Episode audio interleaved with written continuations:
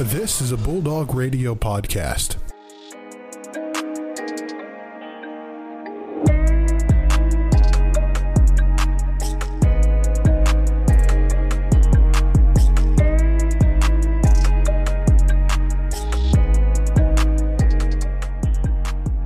Ladies and gentlemen, welcome back to the most valuable sports podcast. Brandon Worth with you alongside my partner Joe Nagy in what is certainly not called March Gladness for a reason. It's March Madness, baby. We're Yes, sir. back.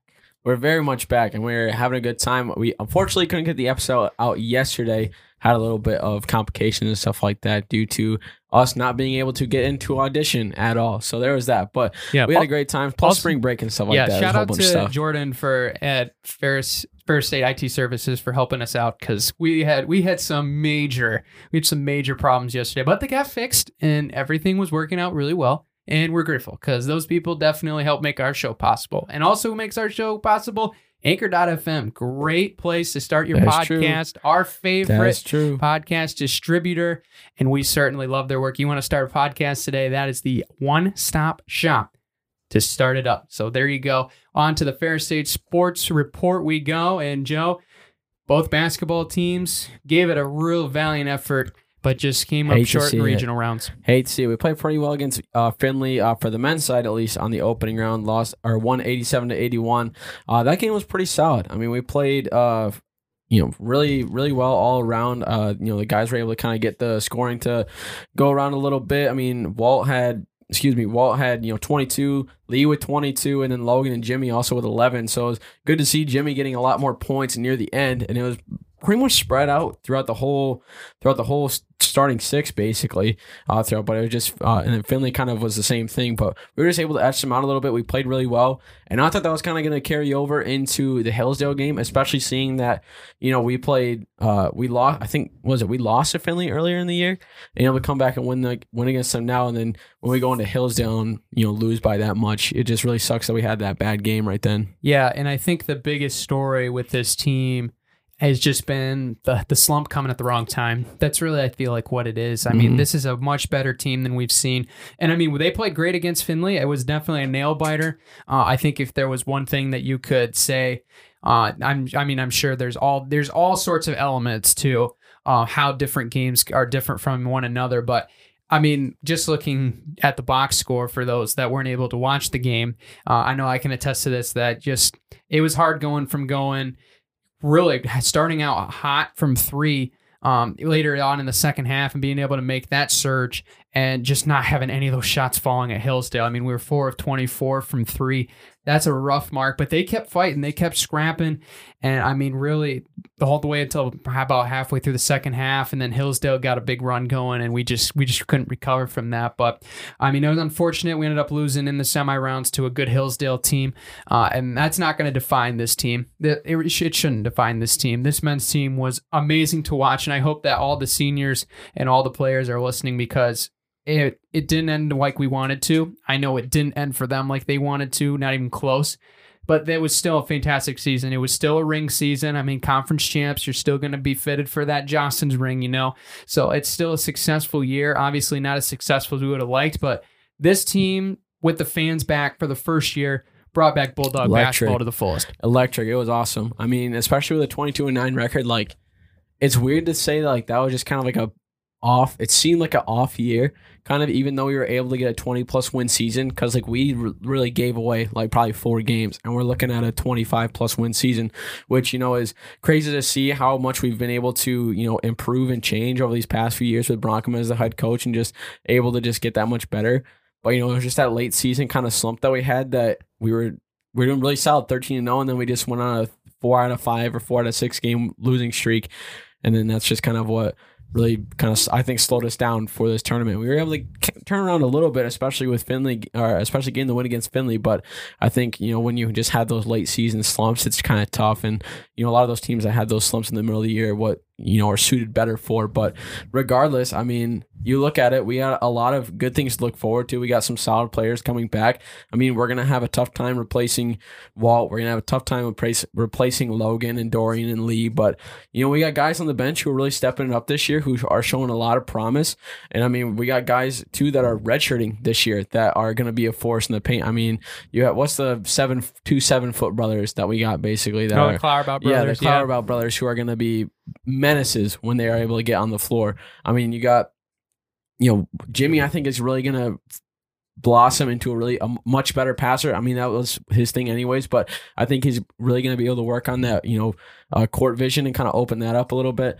And especially with next year opening up, maybe we'll see Ben get into the starting or starting five, you know, not be that six man anymore. And Reese Hazelton was able to take over every once in a while. So very excited for next year to happen. It's going to be a while, but I think with all this offseason work on, we have a lot, a lot to improve. And that's one thing I'm really excited for. Yeah, absolutely. I mean, losing those guys, I mean, thank you to them. I mean, they made this year special. Those those four groups of seniors, I mean, while Logan and Dorian have obviously been together a while, and then Lee coming on the train and being a huge piece as well.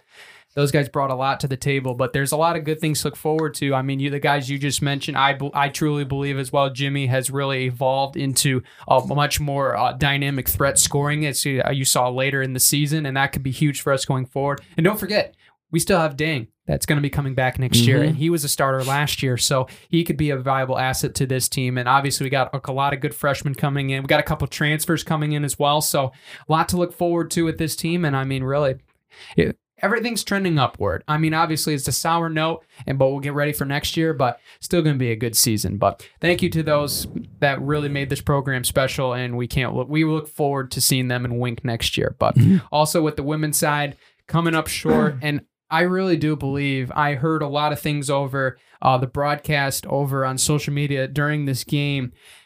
Everybody was rooting for us to beat Ashland at their place in the quarters just for how well we played, being able to beat Saginaw, Wayne, Grand Valley to take the GLIAC tournament, and then almost pulling off a major 8 1 upset against Ashland, coming down to the final seconds. And I mean, I, I mean, you can try to rewrite the final 10 seconds. I mean, we were up, they hit a big three, and I mean, that's that was the biggest shot of. I mean that that was just that was the biggest shot of the tournament, really. And I, unfortunately, Ashland didn't end up winning. It was our friends Grand Valley that ended up winning the the whole tournament. But Hate to see it. I mean that I mean that was just a a Wait, huge. they wait, they won national championship.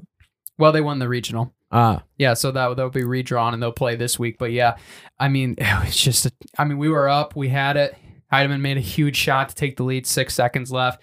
Not a lot to, you can do there. That's the biggest shot of her career. But we fought them the entire game. I remember listening onto the radio, and I mean, they we were we were really getting after it. I mean, we were making runs in the third and the third and fourth quarters. We were up. I believe we were up by I think four at one point in the fourth quarter, and everybody was kind of like, "Whoa!" The Ashland fans started getting a little quiet in there, and for good reason. I mean, we were playing our best basketball right there. But I mean, anything you could ask for for an eight seed. I mean, this team provided it, and they really became a fan favorite for how well they played this year. And I hope that really resonates with this women's team because they put on a fantastic show this year. And they're, I mean, this is a 22 and 10 team. This is this is a this is an eight seed team. That's that's incredible. I mean, this just shows how the quality of teams that we have in Division Two and that were represented in the Midwest Regional last week. Yeah, for sure. I mean, look at us in these past couple games. Like you said, with who we had to face off in the GLIAC tournament, Wayne State and Grand Valley were the the other two top teams in there, other than us. And I mean, we were able to beat Grand Valley, who at the time was on a what 18 game win streak. You know, number two in the nation, best defensive team in the country, and we put up um, you know almost 60 on them, which is you know something that they haven't seen so far yet this season. I think that's one thing to really go into their place and play that well, especially the third time third time that you've played against them and the other two times you kind of fell short a little bit, you know, almost by double digits and then to be able to come in and really take control and be able to win that and then you know, secure GLIAC championship. That was just awesome to see. And then, you know, especially with Ashland, what I'm loving to see is just the development that we're going to see even more. I mean, Mhm. Mallory's going to get better. Caden's going to get better. Better. Chloe is just going to get insane down in the post. And that's going to be one thing that's really going to basically propel us to even better next year because a lot of these uh, girls who are, you know, sophomores, juniors, you know, when they get upperclassmen, that's going to be ridiculous to see. And I think we're going to see a team that's going to run the GLIAC next year for sure. Yeah, I mean, uh, Adrienne, Zoe, And um, Samantha, thank you so much for what you did to the program. And really, our, our hearts go out to you. You guys really played awesome throughout your years here, and it was fun to watch you play. And I mean, I mean, Adrienne was the the main focus. It seemed like down the the stretch, and I mean, because she provided some key buckets and some key moments. But I mean, you're right, Joe. I mean, this this team has a lot to look forward to, and I mean, you're going to lose some some pivotal pieces nonetheless. I mean, with the three we just mentioned, of course, but you have the ability. It seems like now with Coach Westendorp that we're seeing these players develop at a rapid rate. And that's something like right now we're seeing this backcourt that is looking like they're they're straight up looking like experienced upperclassmen. I mean, that they're that's just how well they're playing, especially as of late. I mean, Caden hit some huge buckets. Mallory hit a big bucket to send us to the championship game, the GLIAC tournament. So I, there was there was some key moments that they played, but I mean, the senior leadership was nonetheless absolutely phenomenal for us. And just because you don't necessarily see um, I mean, really in the stat sheet um, for some of the seniors, I mean, they provided key roles. I mean, throughout the entirety of the season, and they had their moments where they stepped up and made this team better. And there's a lot to look forward to with this team as well. I know we just mentioned a lot of that with the men's side, but it really is true. I mean, 220 win programs together at the same time in the tournament at the same time. We had to send literally two media teams across the state of Ohio to cover both of these games. and that's a good thing, right? That's a good thing. That's championship culture that we've brought here. And just seeing every team embrace that. Uh, especially in this winter season. And it, it was really fun to see. And I mean, this girls' team was fun to watch. I, I regret nothing watching um, some of their key games because I think people missed out on some really good games.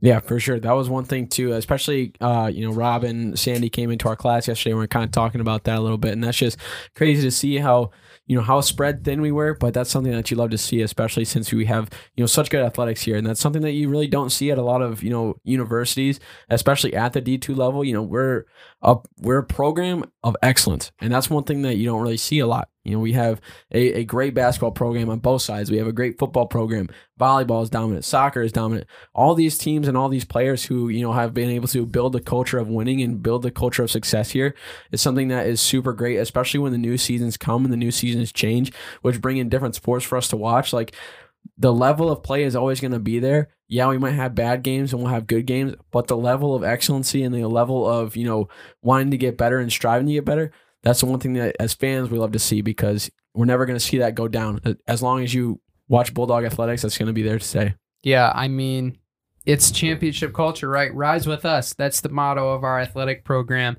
And I think it certainly represents the dogs well. But really good seasons from both of the basketball teams. Really looking forward to seeing how they do next year.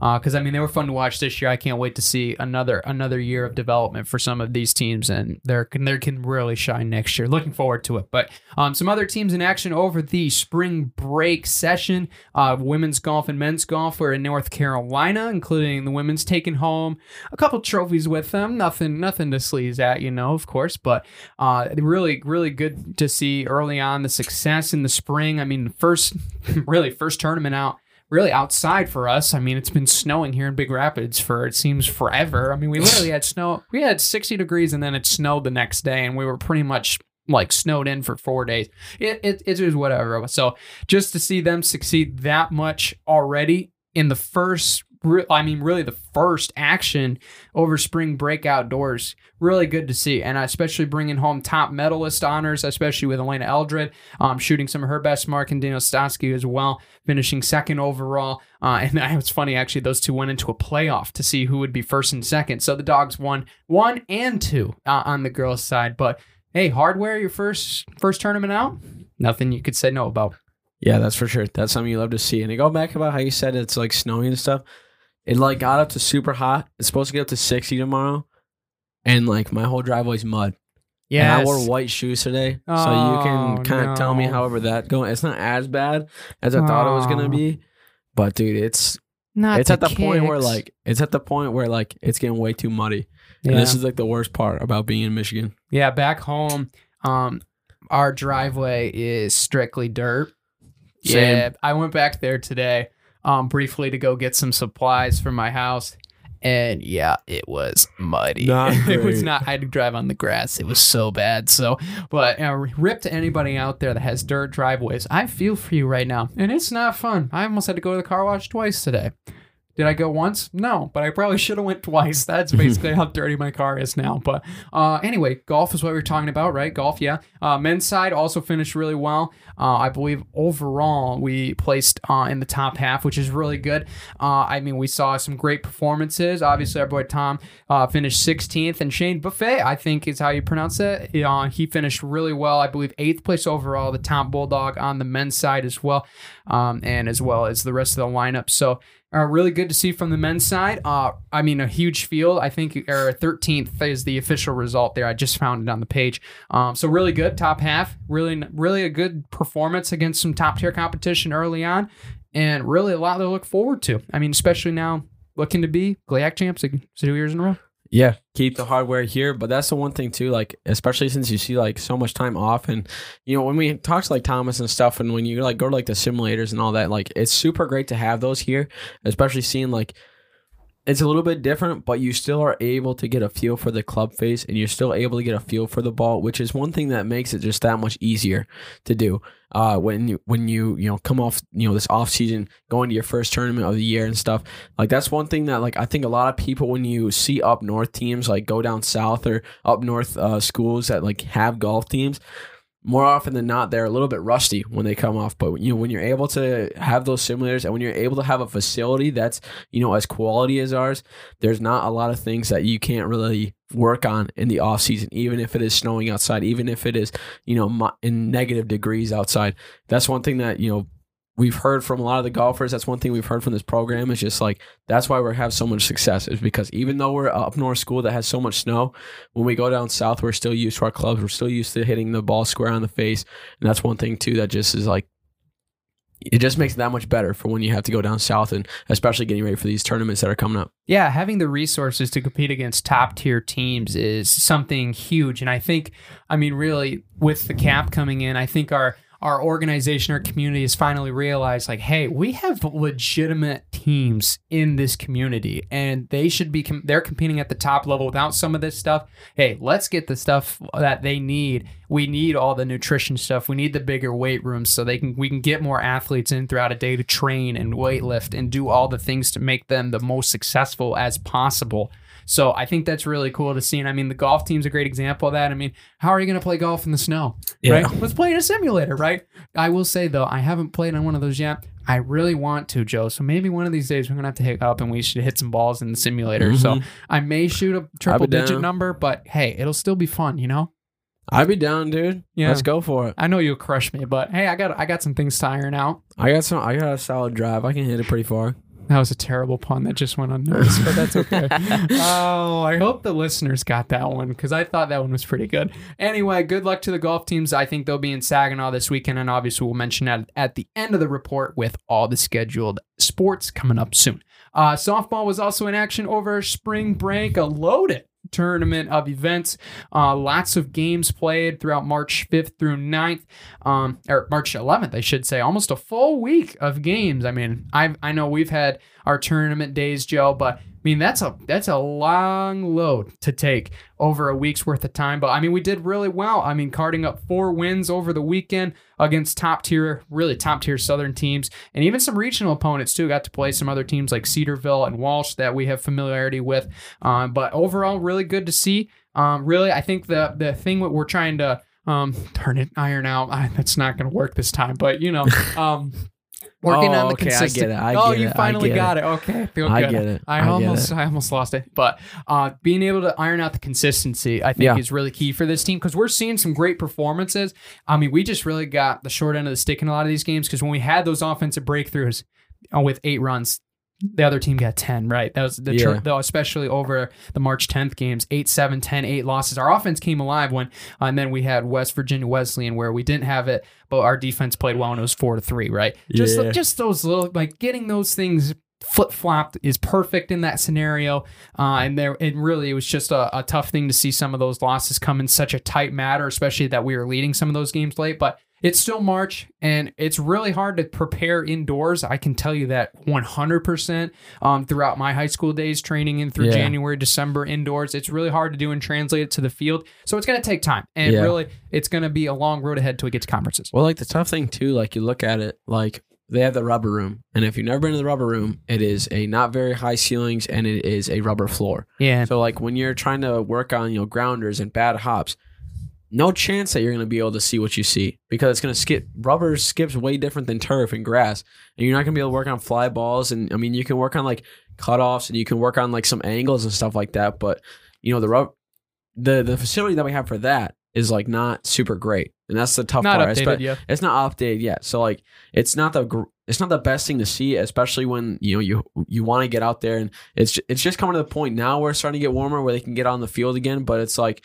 it's tough when you're in March and when you're in February and you're playing and then you go down you know south and you make these trips it's not always the easiest because you're it's your first time really getting some of these actions. And I mean it's like riding a bike. It's not hard to get back into the groove of things but you know it might take a half of a game to get back into it which is sometimes might be the deciding factor you know especially I mean batting is a little bit different because you can still hit and stuff but just with those defensive abilities is a little bit little bit harder to get used to Yeah, and especially, I mean, you're taking grounders. I mean, a lot of the times you have to use an actual soft Yeah. ball, which well, like the high bounces on rubber like they don't Yes. bounce the same as like It's that not second same. bounce it's hard Yeah, so there's there's a lot of things that are, are gonna are gonna translate over the more we get outdoors. So plenty of time for that. And I mean, obviously, with all the the spring teams now getting in their early competitions, we're not making championship predictions for them right now because Mhm. there's a lot of time to still get out there to develop, tone the skills in before we get to tournament and come postseason competition. So there is time.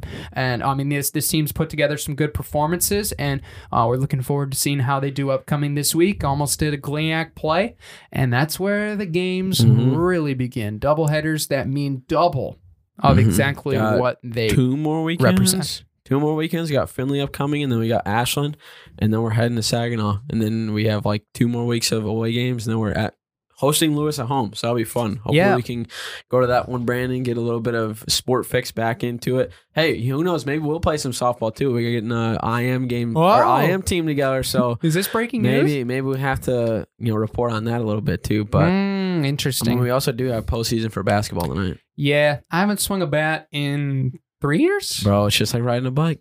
Is it not even, it's just like soft toss. That's what I feel like it is. Uh yeah. I I mean, okay, I'll admit in high school I actually sucked against slow pitching because in the summers when I played travel ball, you see 80 90s all summer and then you go into high school and you're seeing maybe 75 80 and that's a hard thing to adjust to. Yar. It really is. I mean, I'd have to go up to the front of the box some games. It was rough. So I guess riding a bicycle, I mean, it's going to take a couple Yeah, of never days, had that problem. I'm just good. Yeah, Joe just hits bombs for days. Nah, dude. I Legend. didn't hit a growth spurt till like college, so Yeah. I could not hit bombs. I got on base every time, but I could not hit bombs. I'll That's tell you true. that much. I got to get your arm better though too. So Yeah, true. That's also one thing. I did possibly break my arm on Sunday skiing, so who knows Ouch. about that? ouchie.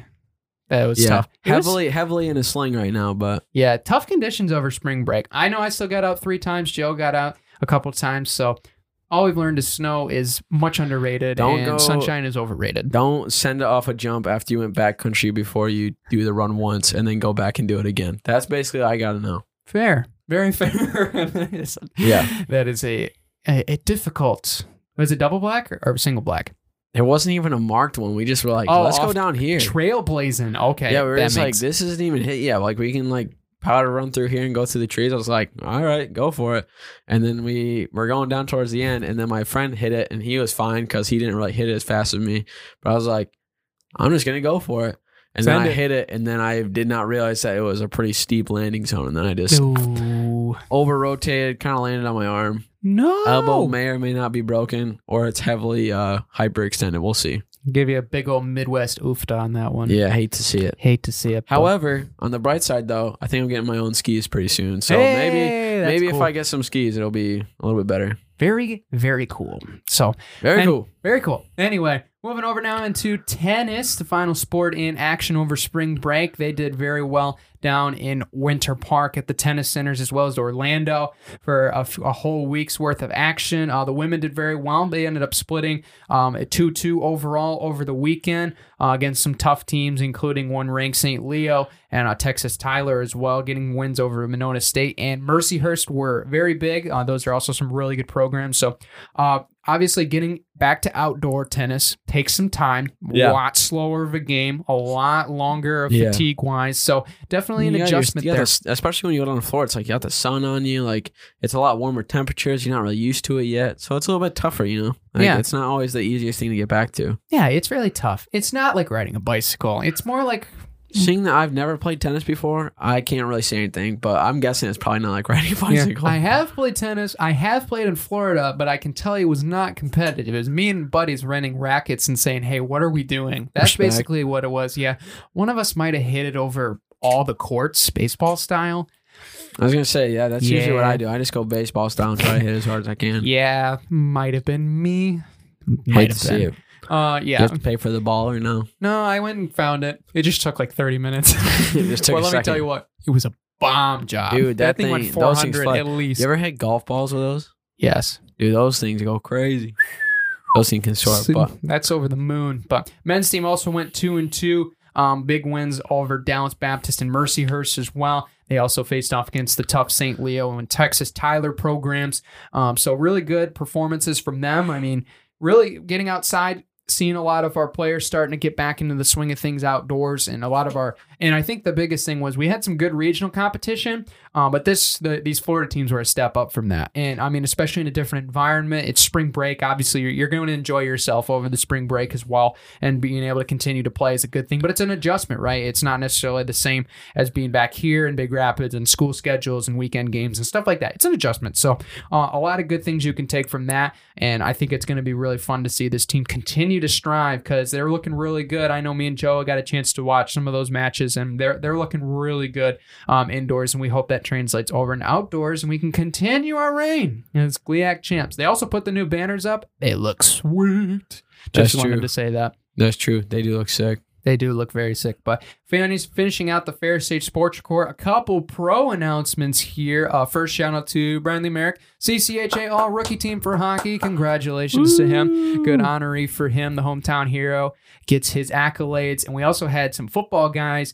Um, actually, today on the 15th, it'll be um, yesterday as this episode is released. Uh, they ended up going to the pro day um, to play or to practice in front of um, scouts, and I heard a lot of them did really well, so that's good. Down in Central and Saginaw, ten dogs, I believe, in total um, that are getting their shot to play potentially in the pros, which is good to see because our program certainly has a history of providing professional football players and continuing that history and continuing that role of culture is great to see. So really cool for that as well. Uh, Walt Kelser. All Midwest region first team um, for the basketball team. So, a round of applause to Walt as well Yay. for that great performance. And I know there's a lot more, and you can find those on the Ferris State Bulldogs website. Oh, oh, one more, one more. Another pro dog, Liam McDougal, signing with ECHL Oh, yeah. and Cincy. So he's going to be going to the pros. Nice. Round of applause for Liam. it. So kudos to him. Uh, and if you want any more of that information, more follow Ferris State Athletics on social media or visit the website ferrisstatebulldogs.com. Well,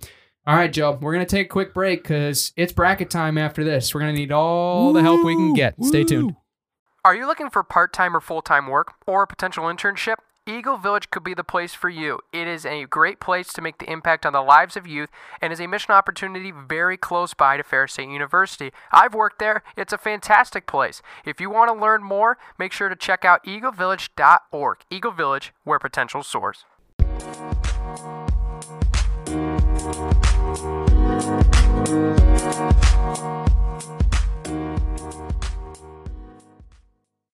And we're back from our quick break. Had to fill out some brackets for this next segment coming up. As you know, March Madness is coming up.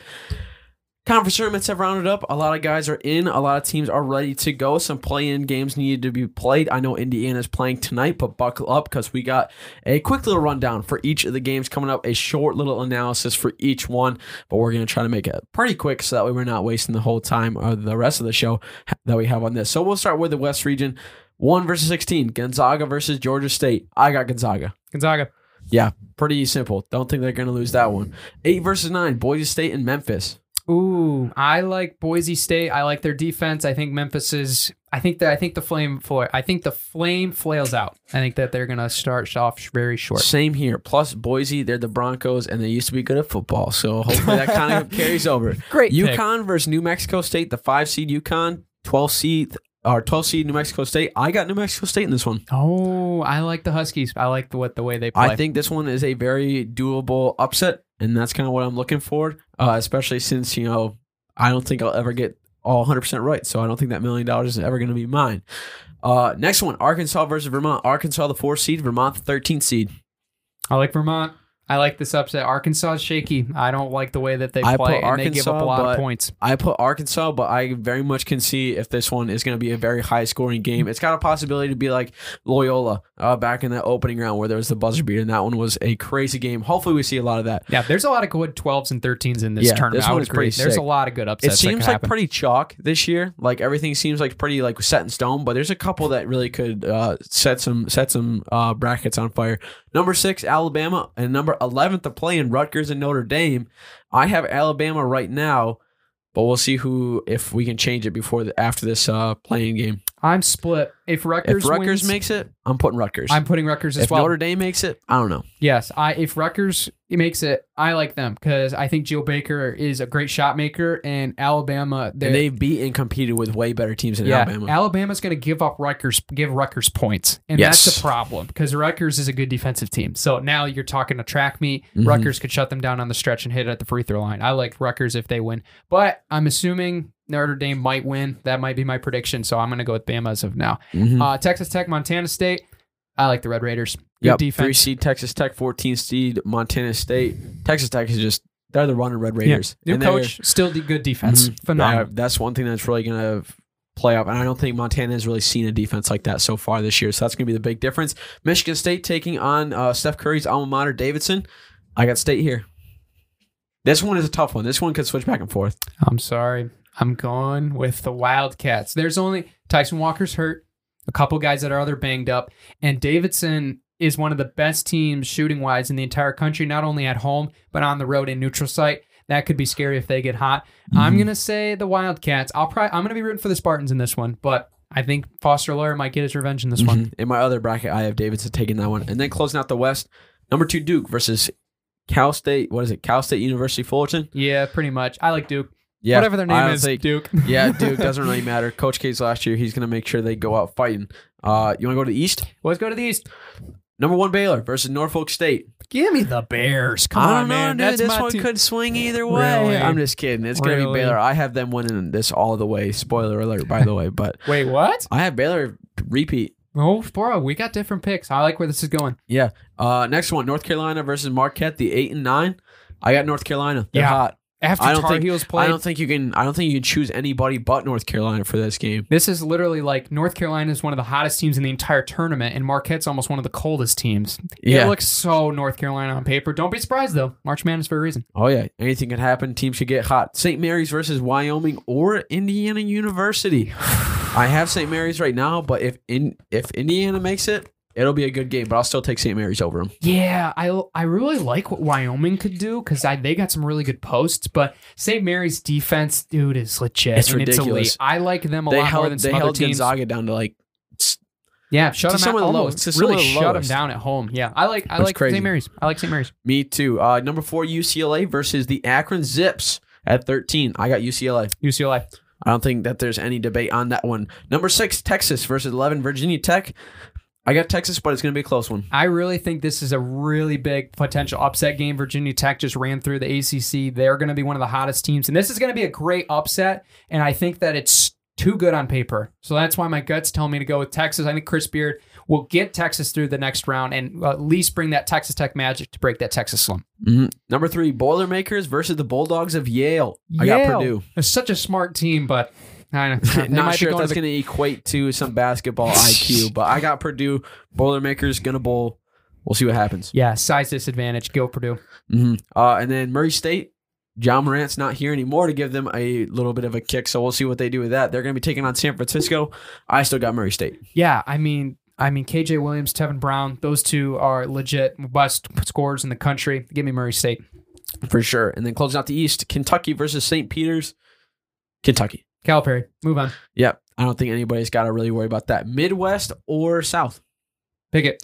We'll go South. Arizona versus some teams that got to play in. I don't really know by this. Right, uh, State Bryant. Yeah, exactly. I'm going to go Arizona. Whoever wins, still Arizona. Go Yep, Arizona has a very good chance to. I had them going all the way to the national championship game, but then Baylor, I have them beating, or I have Baylor beating them. So Mhm. hopefully Arizona goes pretty far. Uh, next game, Seton Hall versus TCU, eight and nine seed. I like TCU. the Horn Frogs. They like to play upset cards. They've I beaten so, too. Kansas. They've beaten Texas Tech. They beat Texas. They beat LSU. I like them. They're going to be pretty solid. Where's the South getting held again? Uh, I can't remember off the top of my head. There's We'll- there's a we'll lot look of into different that. We'll, that- locations. we'll look into that in a second. But number five, Houston versus number twelve, UAB. I got Houston. oh, I think they're looking for some revenge after Michigan kicked them out last year or two years ago, three years ago, however long it was. This is going to be interesting because this is Houston's last chance, really, uh, with their senior crew. I'm gonna, I'm gonna, might have to go upset in this one. Really? I do. I think I don't know if that's a good idea, Houston, man. Houston hasn't hasn't played the best, and I really, I mean, they haven't played well in some of these bigger games. I am slightly scared. So, my gut, this is all gut one on this one. UAB.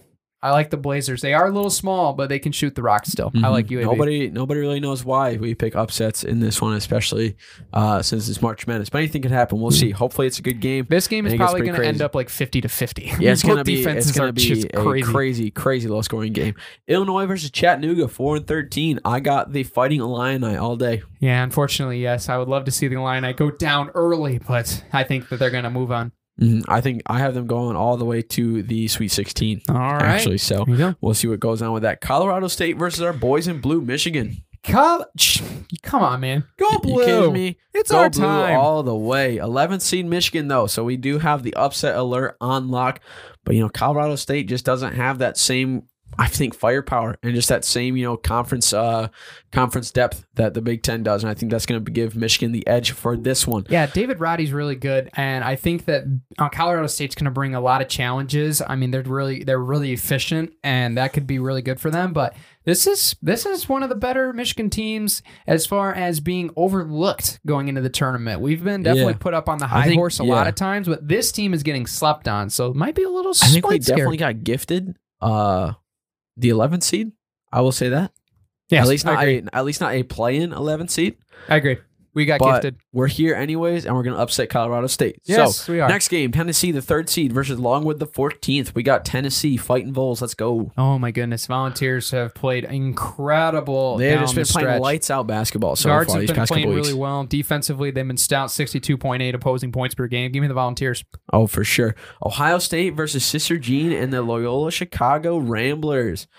In this bracket, I have Ohio State, but the other ones, I have Loyola Chicago. Yeah, I really feel like this is an upset potential game because Ohio State is uh, missing some guys. I mean, Kyle Young's been out this year. Uh, Zed Key's banged up. Mhm. But I, Chris Holtmann's done a, a fantastic job of figuring it out. And this Loyola Chicago team, you know, Loyola Chicago team is not the same team with Porter Moser. So I think Yeah, that for Ohio sure. State moves on. You know what? I think right now I'm just gonna quick switch to Loyola Chicago because Yeah, I'm feeling it a little bit. And plus, right. I don't know if you have Tik. I don't think you have TikTok, Brandon. Nope. But there's a sportscaster I follow, Sammy Levitt. If you ever heard of him, he's the voice of the Loyola Ramblers uh, basketball team, and he said there's a lot of good guys to watch out for there. So I like it. being a follower of him, I think I gotta I gotta root for the Ramblers so I can hear his voice on the radio a couple more times. Closing out the South, Villanova versus Delaware, number two and fifteen. Could we Uh, see the faded two or fifteen over two upset? We've seen it when Duke lost.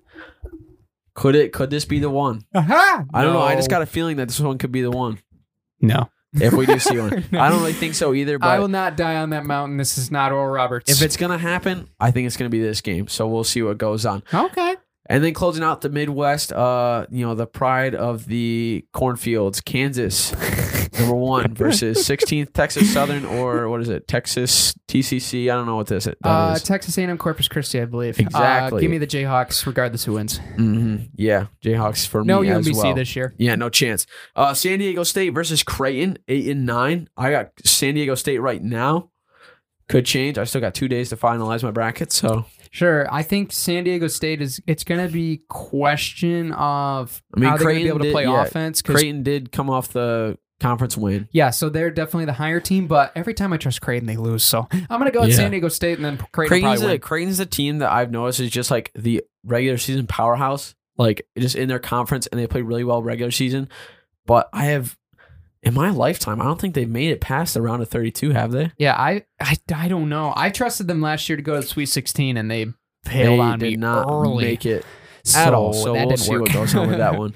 The Hawkeyes are going to be taking on the Spiders of Richmond, making it back to the dance after a long uh, hiatus from there. I got Iowa. I don't think Richmond's going to be able to live those big, big hoop dreams, but we'll see what goes on. This one could be a pretty. I mean, Richmond's playing pretty hot. I mean, especially since they won the conference tournament. It's been a while since they've been here, so I think they might be playing it out. And Iowa has not really been showing what they have been able to do over these past couple years. Like they're not as good as obviously without Luka Garza. I mean, since he's graduated and stuff, he's- moved on. It's a little bit different, but I don't know. I feel like this could be upset as well. Yeah, this one I think is going to be interesting because Richmond is n- really not supposed to be here. This should have been Davidson in an auto bid, and then we'd probably see Texas A&M in the tournament, of course. But I think that there's a lot that Richmond will bring to the table. Uh, I think that they're a really good team um, down low, so this is going to be an interesting matchup for Iowa. But I mean, Keegan Murray, th- that guard play has been fantastic, especially over the Big Ten tournament. I'm going to roll for Iowa just for now. We'll see how long it lasts.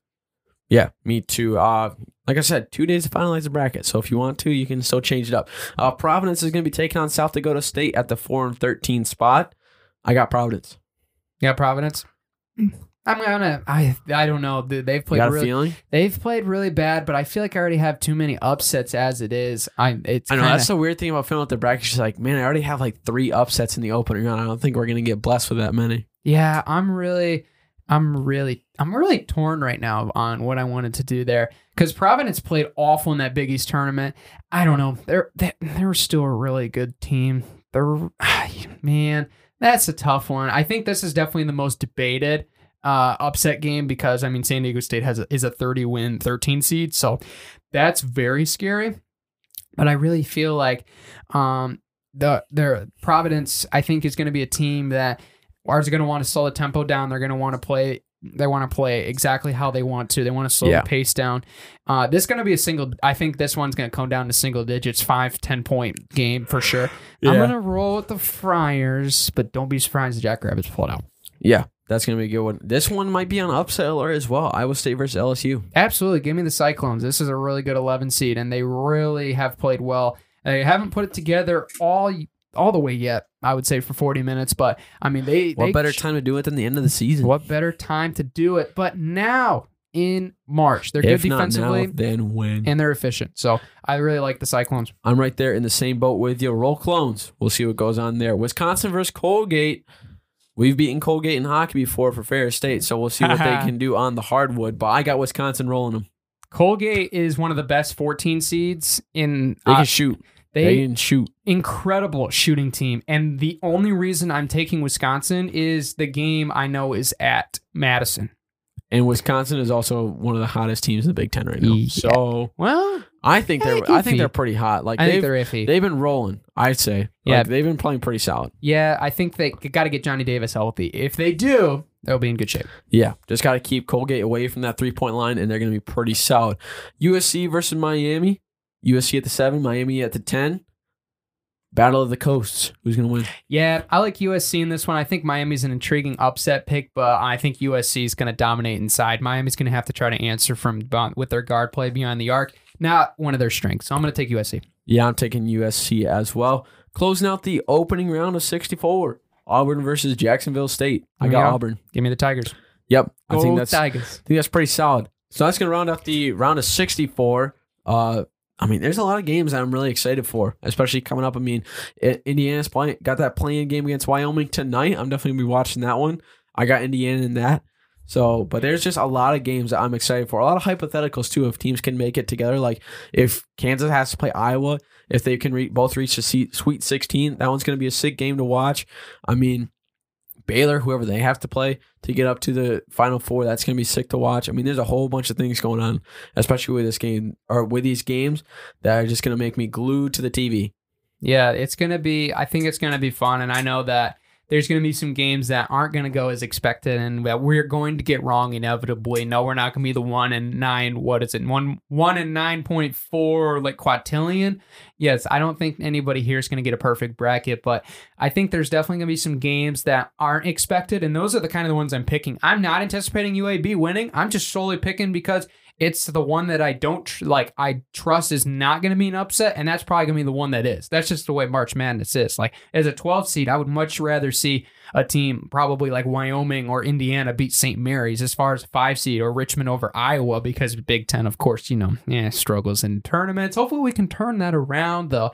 But I guess some notable things from each of our brackets. I know I'll start off with a, a bold take. I got Gonzaga falling in the Sweet 16 to UConn. And the reason why I'm gonna go all in on the Huskies this year. I really think that they're an off on awesome team.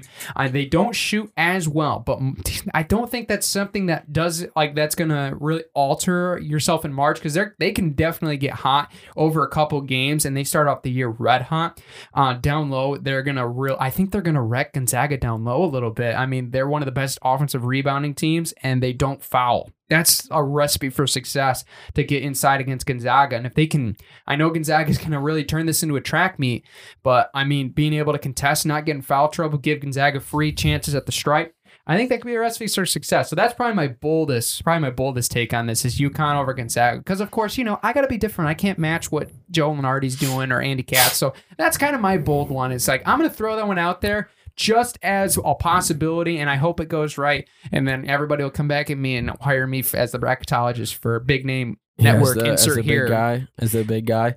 Yeah. Uh, I don't. I don't really. Here's like a lot of mine is like chalk. You know, like I don't really have a lot of like crazy upsets, like double digits, kind of making it to the next one. I think Iowa State is like the only one, and like Loyola Chicago. But other than that, I have them like going out of the first round. Yeah, I have So- Iowa State in the Sweet. 16 actually, beating Wisconsin. Bold, bold. Yeah, I think that I don't think Johnny Davis is healthy yet, so I'm gonna go on a limb with that one. But uh, obviously, I'm I, there's always that's what I'm trying to do. It's like there's always one double digit seed that makes it to the Sweet 16 or the Elite Eight, and I think the cl- the best 11 or 10 out of all of them is either going to be Davidson, but I think the Duke Cinderella story might squash that one. I don't trust Michigan yet. Uh, and I, I think maybe Indiana might be the one that I could maybe see getting to play Baylor, but I think Iowa State I think has the easiest road because LSU is depleted team. They just got a new coach. They they've been on the shambles all over the place, so I think that could be an easy win for them. They might even be the favorite in that Yeah. game, to be honest.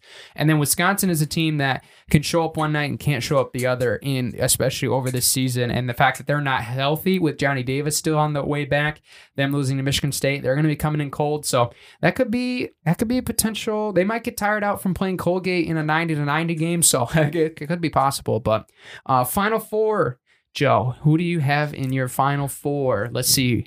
Let's see how got, we match. only got one one little you can say outlier. I got Baylor and Duke in the uh on the meetings of the West and the East.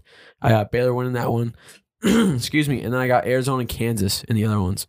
So yeah, pretty chalk. Almost all one seeds making it. All right, there you go. I will say I made almost a completely different bracket. There's one that I agree with you, and that's Arizona. And I think that they're going to be in destined for their own success, and they'll be the storyline of the year. Uh, I have Auburn making it strictly because Kansas still gives me nightmares, and I don't trust them still. And so I have them getting actually beat by Iowa in this round. But I think Iowa, I think Iowa might. They might flame out a little bit because they have a tendency to not string together streaks. They're, they they break pretty fast. So even though they're one of the hottest teams, Yeah. like the hottest team doesn't win every single year. Hence Illinois last year, right? How many people picked Illinois because they're the best team in basketball going in the tournament, and how many rounds did they make it? only two. So that the fact Mhm. is that could definitely happen there. So I have Arizona and Auburn on one side, and then I have I, this one is going to be interesting to me because I have UConn playing. I, hmm, man, I got UConn playing Duke. Actually, no, we have two then. So I have UConn playing Duke and Duke playing Kentucky. I think that would be absolutely awesome for this national championship. So I think that there we will see three two seeds and then a one seed, and then we're going. So I'll have Kentucky on the other side. I think Kentucky might take out Duke. I think that that team offensive rebounding and being able to make more out of possessions, I think is going to be huge. And they have a lot of good playmakers. Kansas does. They're fantastic on both sides. So I think that'll be fun. So I have Duke, Kentucky facing off strictly for the last dance for Coach K. And then I have Arizona playing Kentucky in the battle of the Wildcats. And I have Arizona to fill the first year head coaching Cinderella story. I want it to happen, so I'll put it in writing and hope Hey. it happens here on the show. I respect it. I respect it a lot. I really wanted Baylor to play Arizona, but this Baylor team's not the same. I think UCLA was Yeah. going to knock them out.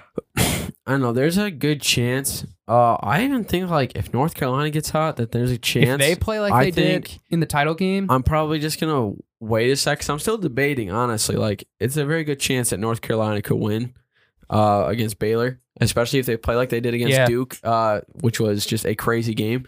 But I don't know. That's the one thing I got to think about. I might change it, honestly. I think I might toss North Carolina in there and then put Purdue maybe in the in the final four. Probably. We'll see. Okay. I think the Texas Tech Duke game might determine the champion, honestly, because I would probably like Texas Tech if they played Kentucky. But if Duke plays Kentucky, I feel like Calipari has a trick up his sleeve for Coach K's team. And I don't think they're playing the best right now. Obviously, that could change by the final four, but I think Kentucky's in the driver's seat right now in their bracket for sure. They just got to take out Purdue. The size is concerned, but I, Purdue doesn't make it every year. And that's where I just don't trust them. That's my thing is consistency really hurts in making these Mhm. brackets because I want Purdue to make it. I want Jay Ivey to be the story, but I just don't I don't trust them at the moment. So and Kentucky has that tournament pedigree, so I like where they're going. Yeah, for sure. I'm right there with you. So, uh, anyway, final upsets to watch out of this bracket. Uh, I know we've named a couple of them already. I mean, I think the I think the number one that people are looking for, um, definitely as a viewer perspective, I gotta say is probably Davidson, Michigan State. Which I mean, the committee, yeah, I mean, no regard for filter. Like they put this together for the storyline, and there is no arguing that they didn't because Davidson could easily be a nine, a 100%. They would probably be maybe an even eight if they would have won the A10 and not fumbled up to Richmond. So I think that you see Foster Loyer, but like, I mean, that's going to be a fun game. Seeing Foster Loyer being able to play the Spartans. And I mean, I know I have them be, pick, pulling off the upset. Obviously, this bracket's different than in other brackets because, you know, we all make 20 because we want to try to get the, the, the million dollars. So, Yeah. but I think that this that game's going to probably be one of the most fun to watch. And even on the other side too, Ohio State Loyola. I mean, that could be a really fun fest too. Yeah, that one's gonna be exciting to watch. Yeah, I think they're. I think the the nation's probably number one upset that you will see, and if you are looking for like what's the most concrete upset on paper, I think that there's two. I think on one, especially in the six eleven, uh, Virginia Tech Texas is one of them. Virginia Tech's one of the hottest teams um, coming out of the ACC, so I think that is going to be one where Texas strictly has just been up and down all year long. Will that change? We don't know. Uh, and I think even you look at across on the other side, I think that there could be a legitimate argument that I mean Colgate could beat Wisconsin. It's going to be hard in Madison, but Johnny Davis isn't healthy, and they play like they did against Michigan State. Colgate can they can fill it, man. And I I mean obviously we said that about this team last year, but I mean that's got to be a redemption, right? They can't they can't shoot the ball as poorly as they did last year, and even they pulled a little bit of a comeback. So I think that one could be another one uh, as well. But I know Joe, you like that. You like the Jackrabbits potentially over the Friars in that 13-4 spot as well. That is true. I do have Providence over this one, but I think I put South Dakota on. I think one of my other brackets as well. Uh, but I think I'll keep Providence here.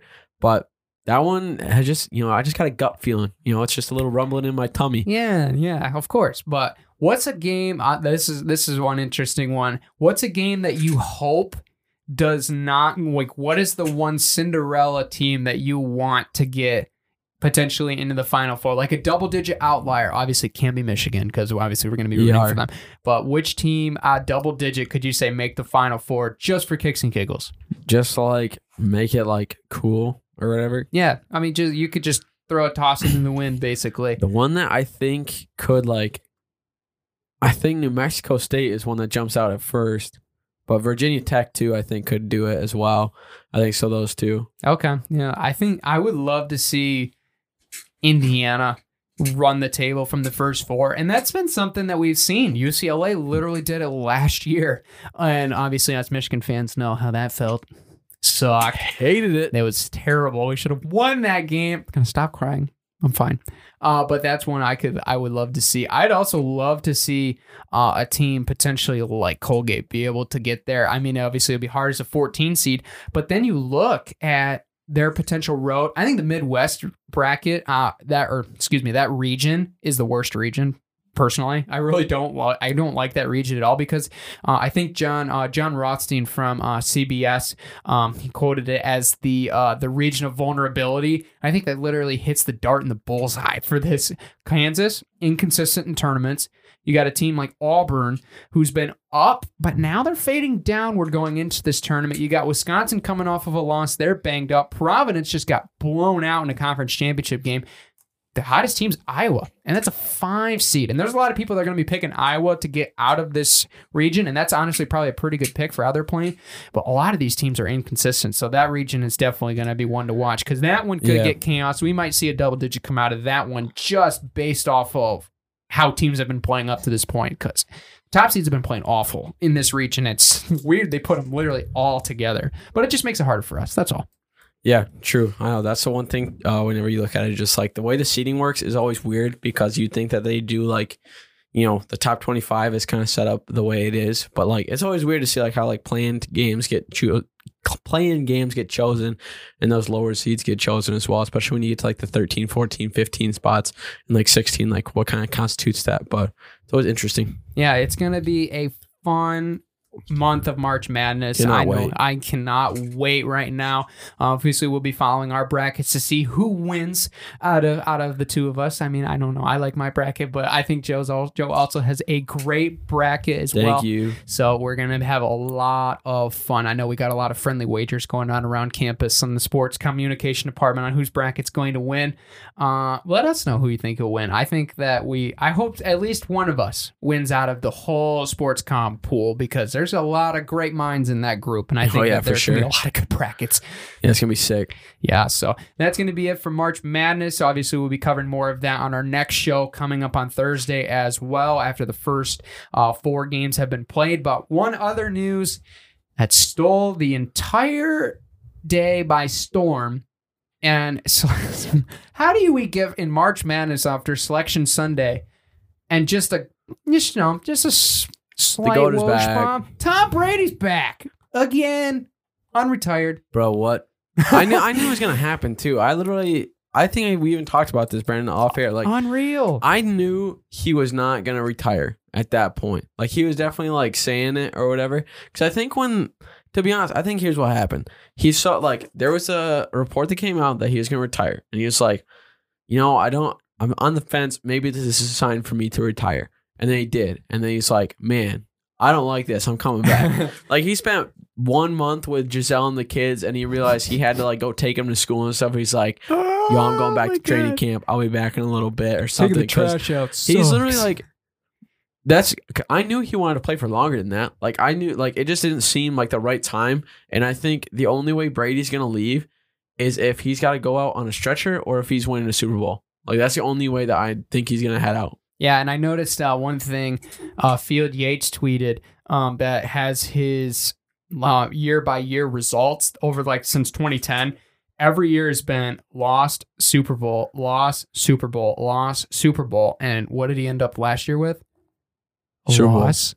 Or wait, A loss. two years ago, Two years ago was a Super Bowl. Last year was a loss. So then this year could be Super Bowl. based off of that pattern. I think he might have saw that tweet and said, you know, it sounds pretty good to get another one. You know, I might have to come Might back as well. one more time. I mean, I'm gonna go for eight. Why would he not? He threw as many touchdowns as he is old. That's just like a ridiculous performance of what his age is at right now. And I think that's the one thing is like a lot of people are like, no, he's done. Tom Brady's a competitor. He's not gonna. He's only gonna stop playing until somebody forces him not to. Yeah. And it's not gonna. I think Gisele was trying to force him to stop on this one, but he's not stopping until like Belichick or like Goodell just stops him from playing or something like that. Did not succeed. Yeah. Maybe when he like turns like 50 and realizes like he can't run anymore without like hurting himself, maybe Yeah. he'll retire. But Tom Brady's a competitive guy. I mean, it doesn't matter. And I think like there was a lot of memes put up about obviously why he retired. It's like, ah, you can't take out the trash every day. You saw the PTA conferences said, no, sir. Like it's just harder to not be a professional athlete. And I think that's something that goes overlooked as far as how many how many years you spend in the game. Well, that's what I'm saying. It's like he And how hard grew is with it. it. He was in college and he's been in the league for 20 years. It's like once you get to that point, it's like you stop and it's like wow, like I literally have so much free time, Mhm. and like he can retire any day he really wants to, but I think it's just like. Especially when you get to that point, is like and it, it happens in you know when you're a high school athlete, when you're a college athlete, when you get to pro, it's like you have a sort I wouldn't say depression, but also just like you just feel bad or whatever, or it just feels weird to not be a part of like a sport anymore.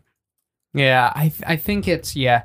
I, I really like the points you just made, and I feel that there's going to be a lot of speculation to come on when when necessarily when the right time is to retire because I think that obviously Andrew Whitworth is the perfect explanation for that. I mean, Yeah. win a Super think, Bowl. uh, yeah, it's definitely in- time now. yeah, it's time, and I think Tom just wasn't. It was just unsettling, you know. And I think that you're he's so used to winning I think we'll know. it's hard to know when you have to put it up because you think I've done it when I'm 40 I'm 40 years old I can still do it and I can keep going and on really you're right I think it's got to take you know a, a drastic injury or a final sunset ride like Peyton Manning had to really realize yep I think it's satisfied now which is crazy because when you have seven Super Bowl rings and countless awards and MVPs it's like yeah, I'm not ready to retire yet. I haven't earned enough.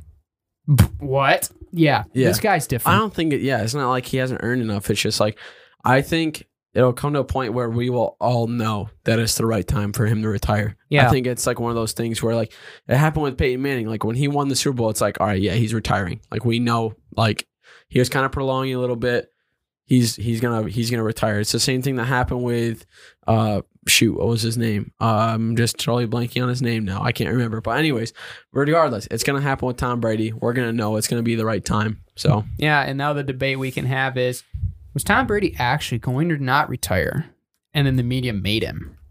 true. That is a legitimate thing because look how many times that they pushed it. And I mean, we're, we're having speculations out here. I mean, we had Dylan on the show and being able to go through those conspiracy theories. I mean, when that gets overwhelming, is that almost something that you do just to just to make sure that you know, like the the media is still within game? Because I think if they would have got that, I mean, obviously them now him coming back kind of makes you kind of get a punch in the face, you know, because now you're like, oh yeah, you guys aren't ready for this. Like you don't control me. Like this is kind of almost a punch back to them after that whole scenario of did he, oh, he's retiring. No, he's not. He hasn't signed. He hasn't said anything. No, he told me. And now it's just a whole war fest within the journalism ranks. And now, Tom, all we've learned is athletes control the sports world, especially in media. And Tom Brady's on retirement shows that more than ever. for sure. So it's gonna be fun. But there's also the I don't know if you saw the video when he went and watched uh, Cristiano Ronaldo, uh, and they had that conversation on on the pitch after the game, and there was the mouth of, uh, "You finished." Cristiano like- said, and then he, He, gave shook a a questionable little face. bit, like it was like was that the moment that he said that he decided after sitting in the stands, like I can't do this. I gotta come back. Whatever it is, the goat is back, and he's hungry. I guess for more. Don't know how you need much more, but he is. So Tom's going to be back, and he's going to have a loaded field. I mean, Russell Wilson is a Bronco. Deshaun Watson potentially back in the game. A loaded AFC West division. Aaron Rodgers returning, and teams building up young core like ever to try to duplicate the Bengals. Going to be a fun NFL season. It's Going to For be sure. fun. So, going to be great. But thank you guys so much tuning in once again on this special episode. Obviously, we appreciate your support. Don't forget to subscribe uh, on our YouTube channel as well as Spotify, Apple Podcasts, Google Podcasts, wherever you listen to our show. Make sure you interact with the polls on all of our all, all of our social media and platforms because we love to hear your guys' imp- or hear your guys' feedback and make our show the best we can for you. I know Joe likes reading them. I do. He does like reading them. I do like reading them. It's true. So give us some. okay, what's anyway, I made this super awkward. I apologize. But anyway, until next time. Take care, everybody.